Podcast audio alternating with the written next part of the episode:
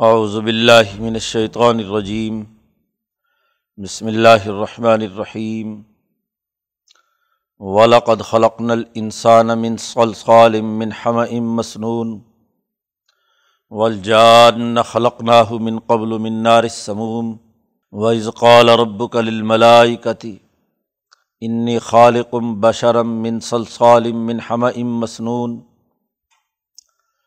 فإذا سويته و نفق تو فی مر روحی فقع لہو ساجدین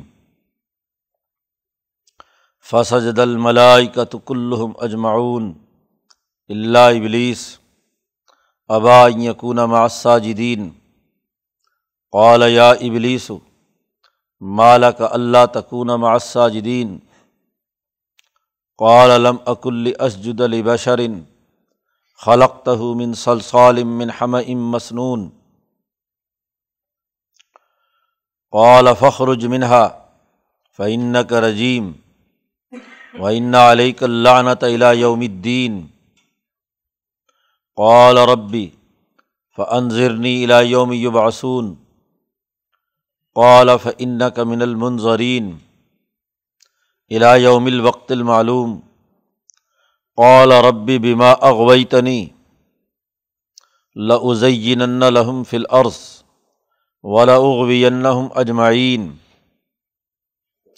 اللہ عباد کا منہم المخلصین قال حاضہ سراتن علیہ مستقیم انا عبادی لئی صلاح علیہم سلطان اللہ من طبع کا من الغاوین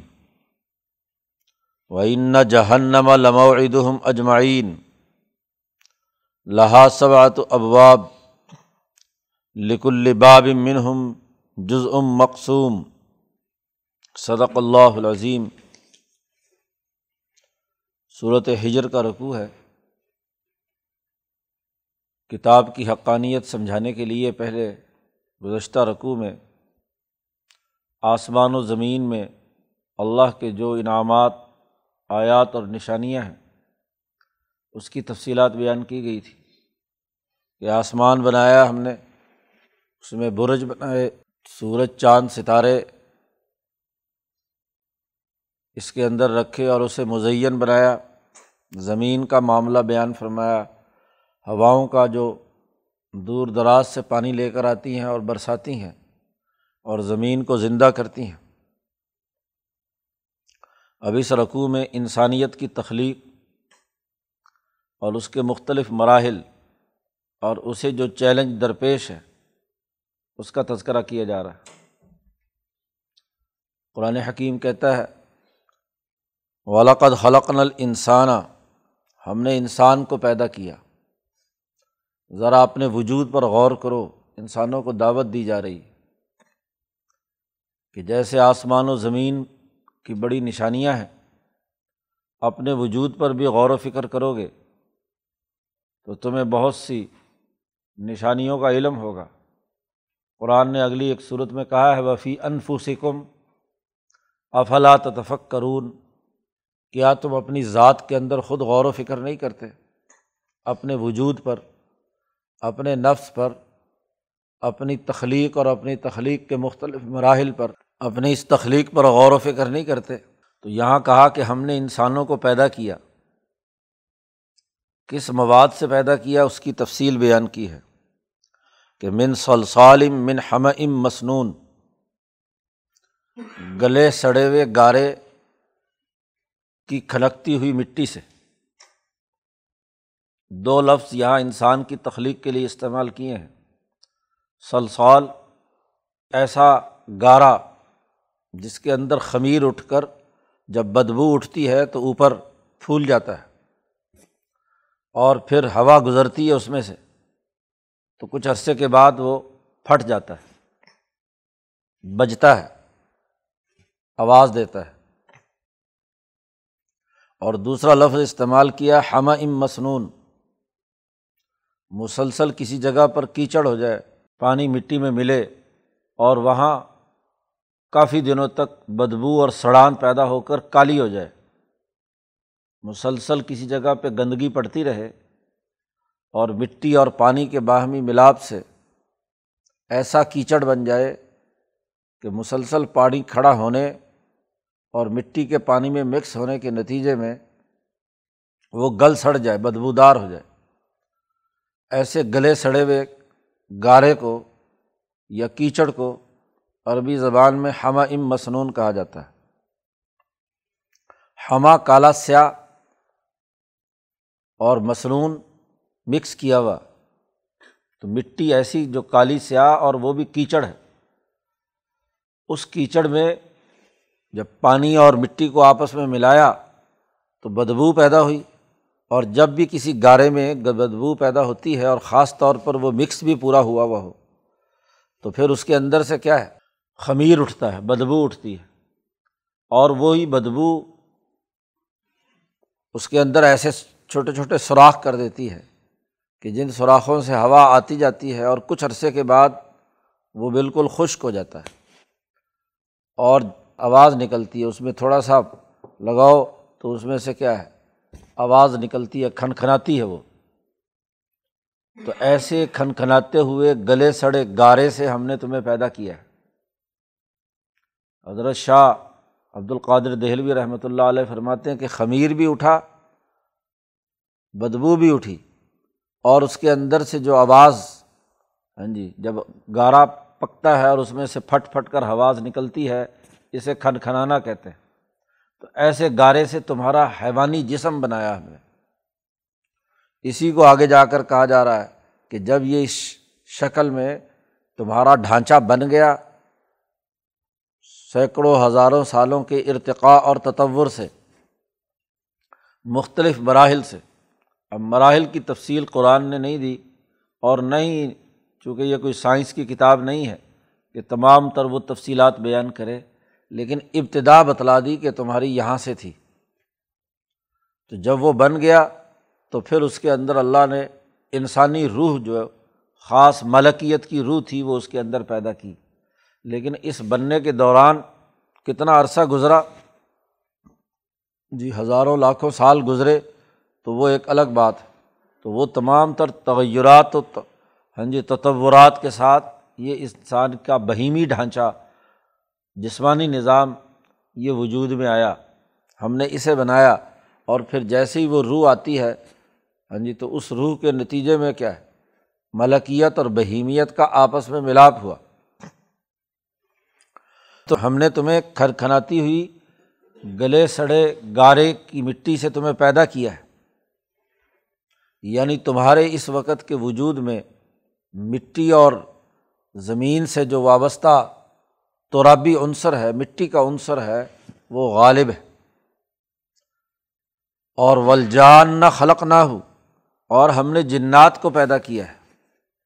جن کو پیدا کیا ہے، من قبل آدم سے پہلے من نارس سموم، آگ کی لو سے۔ سموم کہتے ہیں، جب آگ جل رہی ہو، شعلہ بلند ہو، تو اس شعلے کے جو سب سے اوپر والا حصہ، جو سفید وائٹ ہوتا، نظر نہیں آتا۔ ایک وہ جس کے اندر دھواں مکس ہے، وہ تو پیلا ہوتا ہے۔ جتنا زیادہ دھواں ہو یا کالا ہوگا اور اگر کم سے کم بھی دھواں ہو تو پیلا ہوگا۔ اور جو سب سے اوپر ہوتا ہے، وہ کوئی رنگت اس کی نہیں ہوتی۔ بالکل سفید ہوتا ہے، نظر نہیں آتا۔ تو اس نظر نہ آنے والے اوپر کی آگ کے اس حصے سے، جس کو لو بھی کہہ سکتے ہیں، اس کی تپش بھی کہہ سکتے ہیں، تو اس تپش سے ہم نے، اس آگ سے ہم نے جنات کو پیدا کیا۔ تو جن اور انسانوں کی دونوں کی تخلیق کا تذکرہ کیا۔ اب ابلیس جنات میں سے ہے۔ جنات میں سے ہی ہاں جی وہ ہے آدم کا اور جن کا، دونوں کی تخلیق کا تذکرہ کر دیا۔ اگرچہ دونوں مخلوقات میں زمین ہی کی چاروں قوت کار فرما ہے جسے آگ، پانی، مٹی، ہوا کہا جاتا ہے۔ ان چاروں عناصر سے انسانی جسم اور ان چاروں عناصر سے ہی جنات کا جسم وجود میں آیا۔ لیکن انسان کے جسم میں مٹی کی مقدار زیادہ ہے اور جنات کے وجود کے اندر آگ کی مقدار زیادہ ہے۔ اس میں آگ کا عنصر، ناری عنصر زیادہ ہے اور اس میں ترابی عنصر زیادہ ہے، مٹی کا عنصر۔ تو شاہ صاحب فرماتے ہیں کہ اس سے کھنکتے ہوئے گارے جس میں خمیر اور ابال اٹھا ہوا تھا بدبو دار تھا، اس سے ہم نے تمہیں پیدا کیا۔ یہ دونوں مخلوقوں کی تخلیق کا تذکرہ کیا۔ پھر ذرا مزید غور کرو کہ ویز قول رب کا للملائی کا تھی جب تیرے رب نے فرشتوں سے یہ بات کہی کہ انی خالقم بشرم من سلسالم من ہم مسنون میں ایک بشر بنانے والا ہوں، انسان بنانے والا ہوں۔ ایسا انسان بناؤں گا جو اسی کھلکتی ہوئی کالی سیاہ مٹی اور کیچڑ سے وجود میں لاؤں گا، اس کی تخلیق کروں گا۔ فرشتوں سے اللہ نے کہا کہ فیضا سوئی تو ہوں میں جب اس گارے سے اسے بناؤں گا ٹھیک طریقے سے، اس کا ڈھانچہ بنے گا اس کا وجود ہوگا۔ اور پھر اس کے بعد و نفق تو فی ہی مر روحی اور اس میں میں اپنی روح پھونکوں گا۔ اس کے اندر جو روح ہے، حیوانی ہے، جو اس کے وجود کے خمیر سے اٹھی ہے۔ انسان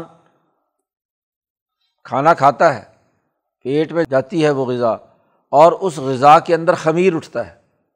اور اس خمیر سے وہ تمام توانائیاں پیدا ہوتی ہیں جو گیسز کی صورت میں اس کے پورے وجود کے اندر شرائط کرتی ہیں جیسے وائٹل فورس کہتے ہیں۔ آنکھ، کان، ناک، وجود، تمام انرجیز۔ اب یہ اس گلنے سڑنے کے عمل سے ہوئی ہے۔ میدا اس کو اچھی طریقے سے ہضم کر کے اس میں سے اس کی جو توانائی ہے وہ الگ کرتا ہے۔ تو اس گلنے سڑنے اور خمیر اٹھنے کے نتیجے میں اس میں ایک روح ہوائی پیدا ہوئی۔ اور پھر ہم نے اس کے اوپر روح ملاکوتی رکھ دی۔ امام شاہ ولی اللہ دہلوی نے اس کی تفصیلات حجرت اللہ میں بیان کی کہ انسان کا جسمانی ڈھانچہ، اس میں ایک روح حیوانی ہے جو غذا سے بنتی ہے۔ یہی غذاؤں کے گلنے سڑنے کے عمل سے، اس کا ریزہ ریزہ ہونے کے عمل سے، اس کے اندر یہ توانائیاں پیدا ہوتی ہیں۔ اور اس وائٹل فورس پر روح حیوانی پر اللہ نے ایک نقطۂ نورانی روح ہی کہا اسے، میری روح۔ اب روح سے مراد اللہ کی وہ تجلی اور اللہ کا وہ کائنات کے عالمگیر توانائیوں کی چمک ہے جو اللہ نقطۂ نورانی کی صورت میں اس روح حیوانی کے اوپر رکھتا ہے۔ یہاں روحی سے مراد خود ذات اقدس نہیں ہے۔ ذات اقدس اس کو ایک مثال سے شاہ صاحب نے سمجھایا کہ جیسے آفتاب کی کرنیں اور وہاں کی دھوپ زمین پر جب پڑتی ہے، کسی پھل پودے پر پڑتی ہے، کسی اور وجود پر پڑتی ہے، تو اس میں ایک توانائی پیدا کر دیتی ہے۔ اب یہ جو کرن آئی ہے، یہ اس کا ایک وجود ذات سے ہٹ کر انرجی کا ایک دائرہ ہے، جس کو آپ نور کہہ لیں، روشنی کہہ لیں، چمک کہہ لیں۔ یہ یہ مطلب نہیں ہے کہ پورا کا پورا آفتاب آیا اور اس کے اندر داخل ہو گیا۔ تو جو لوگ اپنی مر روحی کا یہ مطلب کچھ احمق لیتے ہیں کہ ذات باری تعالیٰ ہی اس انسان کے اندر حلول کر گیا۔ اس کی روح، اللہ نے کہا مر روحی کہ میری روح اس کے اندر شرائط کر گئی، میں نے اس میں پھونک مار دی۔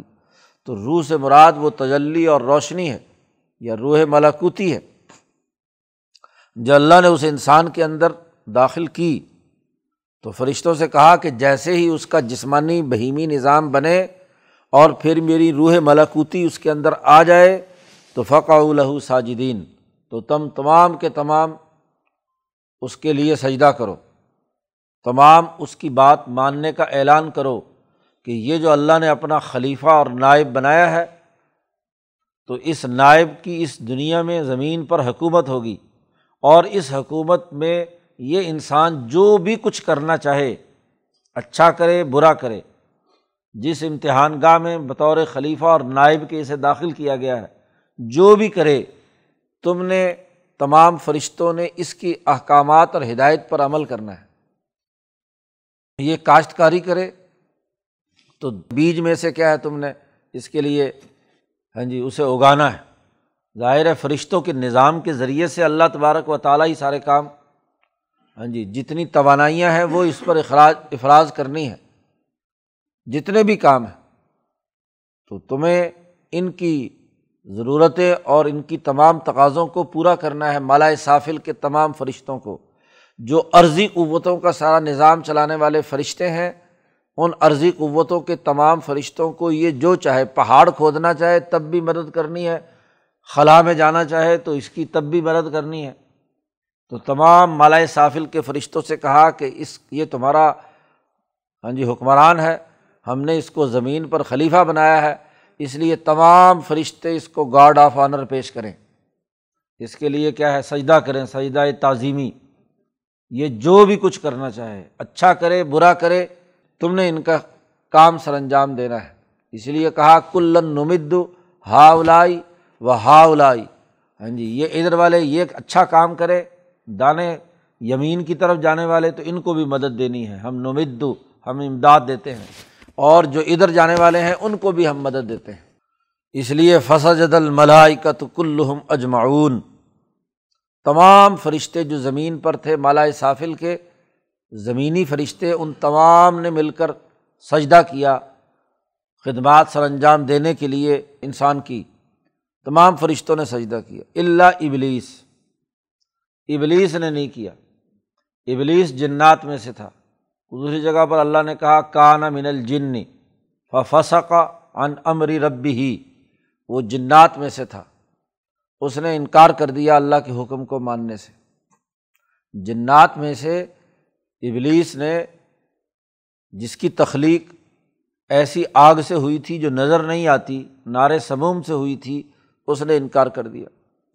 ابا یقون ماس ساجدین اس نے انکار کر دیا کہ میں سجدہ کرنے والوں کے ساتھ شامل نہیں ہوں گا۔ اعلیٰ یا ابلیس، اللہ نے پوچھا ابلیس مالا کا اللہ تکو نماز ساجدین کیوں تو سجدہ کرنے والوں کے ساتھ شریک نہیں ہوا؟ اعلیٰ ابلیس کہنے لگا، لم اکم لس جدا میرے لیے یہ کس طرح مناسب ہے کہ میں سجدہ کروں ایک ایسے بشر کو جسے تو نے پیدا کیا ہے، گلی سڑی ہوئی مٹی اور کھرکھراتی مٹی سے، بدبودار مٹی سے تو نے انسان پیدا کیا۔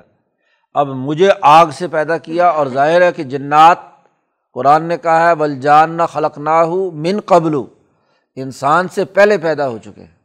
تو انسان کی پیدائش کا مرحلہ خود جنوں نے خود دیکھا، خاص طور پر ابلیس نے دیکھا۔ اس نے کہا، یہ کالی گلی سڑی ہوئی بدبودار مٹی سے پیدا ہوا ہے، اس کو میں ایک ایسی آگ سے بننے والا جو صاف شفاف ہے اور آر پار نظر آتا ہے، اس میں کسی قسم کی مٹی کی یا بدبو کی کوئی مکسنگ اور ملاوٹ نہیں ہے، تو میں اس کا سجدہ کیسے کروں؟ میرے لیے کس طرح مناسب ہے؟ لم عقل میں سجدہ نہیں کروں گا، اس انسان کو، بشر کو جو خلقتا ہوں من سلسال من ہم مصنون جسے تم نے پیدا کیا ہے گلی سڑی مٹی سے۔ گویا کہ اس نے اس بات کا اعلان کر دیا کہ میں انسانوں کی انسانیت کی حکمرانی اور خلافت تسلیم کرنے کے لیے تیار نہیں ہوں۔ میں انسانیت کے خلاف کام کروں گا۔ اس کی خلافت جی مجھے قبول نہیں ہے۔ خلافت تو مجھے ملنی چاہیے تھی۔ کہ خلقتا ہوں من تین خلقتا نہیں من نارن، مجھے تو نے آگ سے پیدا کیا اور اس کو مٹی سے پیدا کیا ہے۔ تو خلیفہ اگر بنانا تھا تو جو صاف شفاف اور جس میں تیری صفت کا مظہر ہو کہ جیسے تو نظروں سے غائب ہے، تو میں بھی نظروں سے غائب ہوتا ہوں۔ تو خلیفہ تو غائب کا غائب ہونا چاہیے۔ نہ یہ کہ وہ مٹی میں لتھڑا ہوا ہاں جی اور بدبو دار مٹی سے جو پیدا ہوا ہے انسان، اسے مجھ پر خلیفہ بنا کر مجھے کہا جائے کہ جی میں اس کو سجدہ کروں، یہ بھلا کوئی بات ہے۔ اپنی منطق جھاڑتا رہا، اپنا عقلی دلائل دے رہا ہے۔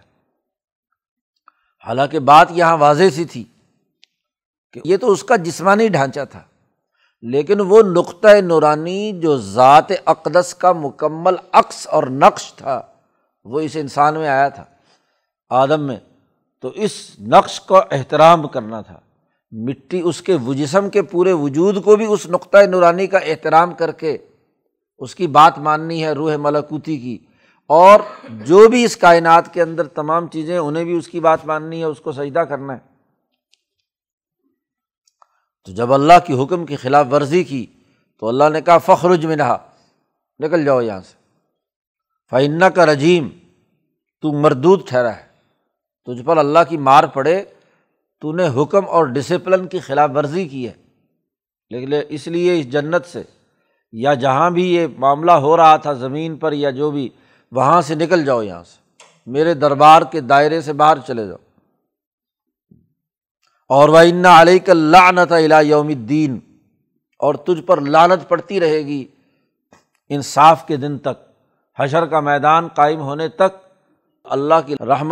وہ ہاں جی تم ملون ٹھہرا۔ کہنے لگا، ربی فن ضر نیلا یوم یبعثون، مجھے مہلت دیجیے جب سب لوگ اٹھائے جائیں گے۔ لانت اگر یوم یبعثون تک، یوم الدین تک مجھ پر کی ہے اور مجھے راندہ درگاہ بنایا ہے، تو مجھے مہلت دیجیے کہ میں اس وقت تک زندہ رہوں۔ ڈھیل دو قالف ان کا من المنظرین اللہ نے کہا، جاؤ، تمہیں مولت الا یوم الوقت المعلوم، اس وقت معلوم تک جو انصاف کا دن، حشر کا میدان لگے گا، اس وقت تک کی تمہیں مولت کہنے لگا، اللہ کے سامنے دھمکی لگا کر رب بھی بیما اغوئی تنی اے رب، تو نے جو مجھے غلط راستے پر ڈال دیا۔ اغوئی تنی تو نے مجھے جو باہر نکال کر اغوا کرا دیا۔ ہاں جی مجھے اس دائرے سے نکلنے کا حکم دے دیا، تو اس کا بدلہ میں اتاروں گا، اس سے جسے تو نے خلیفہ بنایا ہے۔ جو تیرا نمائندہ اور نائب ہے۔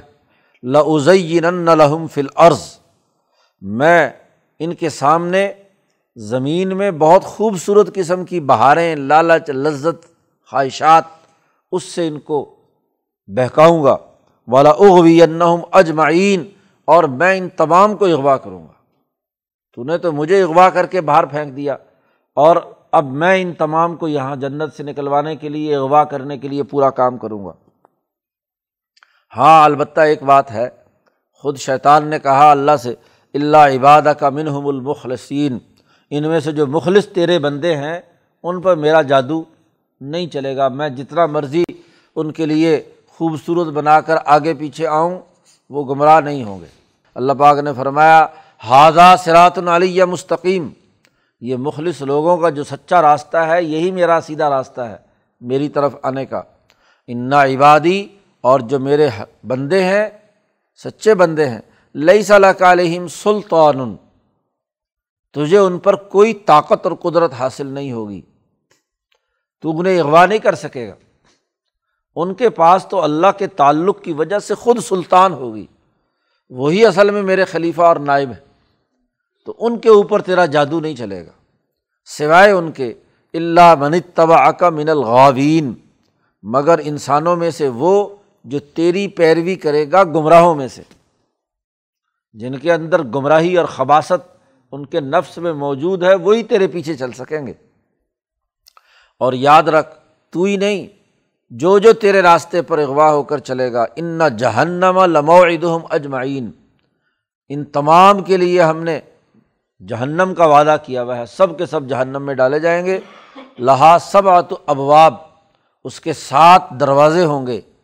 اور ہر دروازے پر اپنے اپنے بد آمالیوں کے اعتبار سے جز ام مقصوم ہر ہر فرقہ بانٹا ہوا ہوگا۔ جیسے حدیث میں آتا ہے کہ جنت کے آٹھ دروازے ہیں، مختلف اعمال کے اعتبار سے۔ ہاں جی جیسے حضرت ابو بکر صدیق سے فرمایا کہ آپ کو تو آٹھوں دروازوں سے بلایا جائے گا، کیونکہ آپ میں یہ اعلیٰ اور کامل درجے میں تمام اخلاق پائے جاتے ہیں۔ نماز والوں کا الگ دروازہ، صبر والوں کا الگ دروازہ ہاں جی روزے والوں کا الگ دروازہ۔ تو جہاں زیادہ کسی خلق کا اظہار ہے، اس کے اعتبار سے کیا ہے، دروازے ہیں۔ تو سات دروازے ایسے، اور پھر ہاں جی جنت میں۔ اور آٹھواں دروازہ ایسا ہوگا، ذات باری تعالیٰ کی طرف سے کہ وہ خالصتاً اسی کے فضل اور انعام سے ہوگا، وہ لوگوں کے اعمال کا اس کے ساتھ تعلق نہیں ہوگا۔ تو وہ آٹھ دروازے ہیں۔ اصل میں تو اعمال کی بنیاد پر وہاں بھی سات دروازے ہیں۔ اور ساتھ ہی دروازے اس کے بالمقابل کیا ہے جہنم کے ہیں۔ کیونکہ ایک طرف حضور نے جنت کے آٹھ دروازے بتلائے ہیں اور یہاں جہنم کے سات دروازے بتلائے ہیں۔ تو جہنم کے ساتھ ہیں انہیں کی بالکل جو برعکس ہیں، وہ ساتھ ہی جنت کے دروازے ہیں۔ تمام بد اخلاقیوں کے ساتھ دروازے اور تمام اعلیٰ اخلاق کے ساتھ دروازے۔ جو آٹھواں دروازہ جس کا حدیث میں ذکر آیا ہے، وہ آٹھواں دروازہ وہ ہے جس میں اللہ اپنے فضل و کرم سے ہاں جی بغیر کسی عمل کے ہاں جی جن کے اوپر انعامات کرے گا یعنی اعمال تو ان کے وہاں جانے کے قابل نہیں ہوں گے، لیکن اللہ کا فضل و انعام ہوگا۔ یا وہ جن کے اندر سب کے سب اخلاق پائے جاتے ہیں، اعلیٰ ترین درجے میں، تو ان دروازوں سے کیا ہے؟ انہیں داخل کیا جائے گا تو کل پندرہ دروازے جنت اور جہنم کے ہو گئے۔ تو اس رقوع میں اللہ تبارک و تعالیٰ نے انسان کی تخلیق اور اس کے فرائض اور ذمہ داریاں وہ بیان کیں اور اس کے مقابلے میں وہ جنات، خاص طور پر ابلیس، اس نے جو انکار کیا سجدہ کرنے سے اور لوگوں کو گمراہ کرنے کا اعلان کیا، تو قرآن نے کہا کہ اس پر غور و فکر کرو، تم یہ جو آسمان میں دروازے تلاش کرتے پھرتے ہو تم یہ جو آسمان سے فرشتوں کے اترنے کی امید میں بیٹھے ہوئے ہو، تو یہ فضول اور لغ بات ہے۔ اب تمہیں سچائی کے اس راستے پر آنا ہے کہ جو تمہاری اپنی ذات کے اعتبار سے غور و فکر کی ہے، تو اس کی طرف متوجہ ہو گئے تو کامیابی ہوگی۔ اللہ تعالیٰ قرآن حکیم کو سمجھنے اور اس پر عمل کرنے کی توفیق عطا فرمائے۔ اللہ۔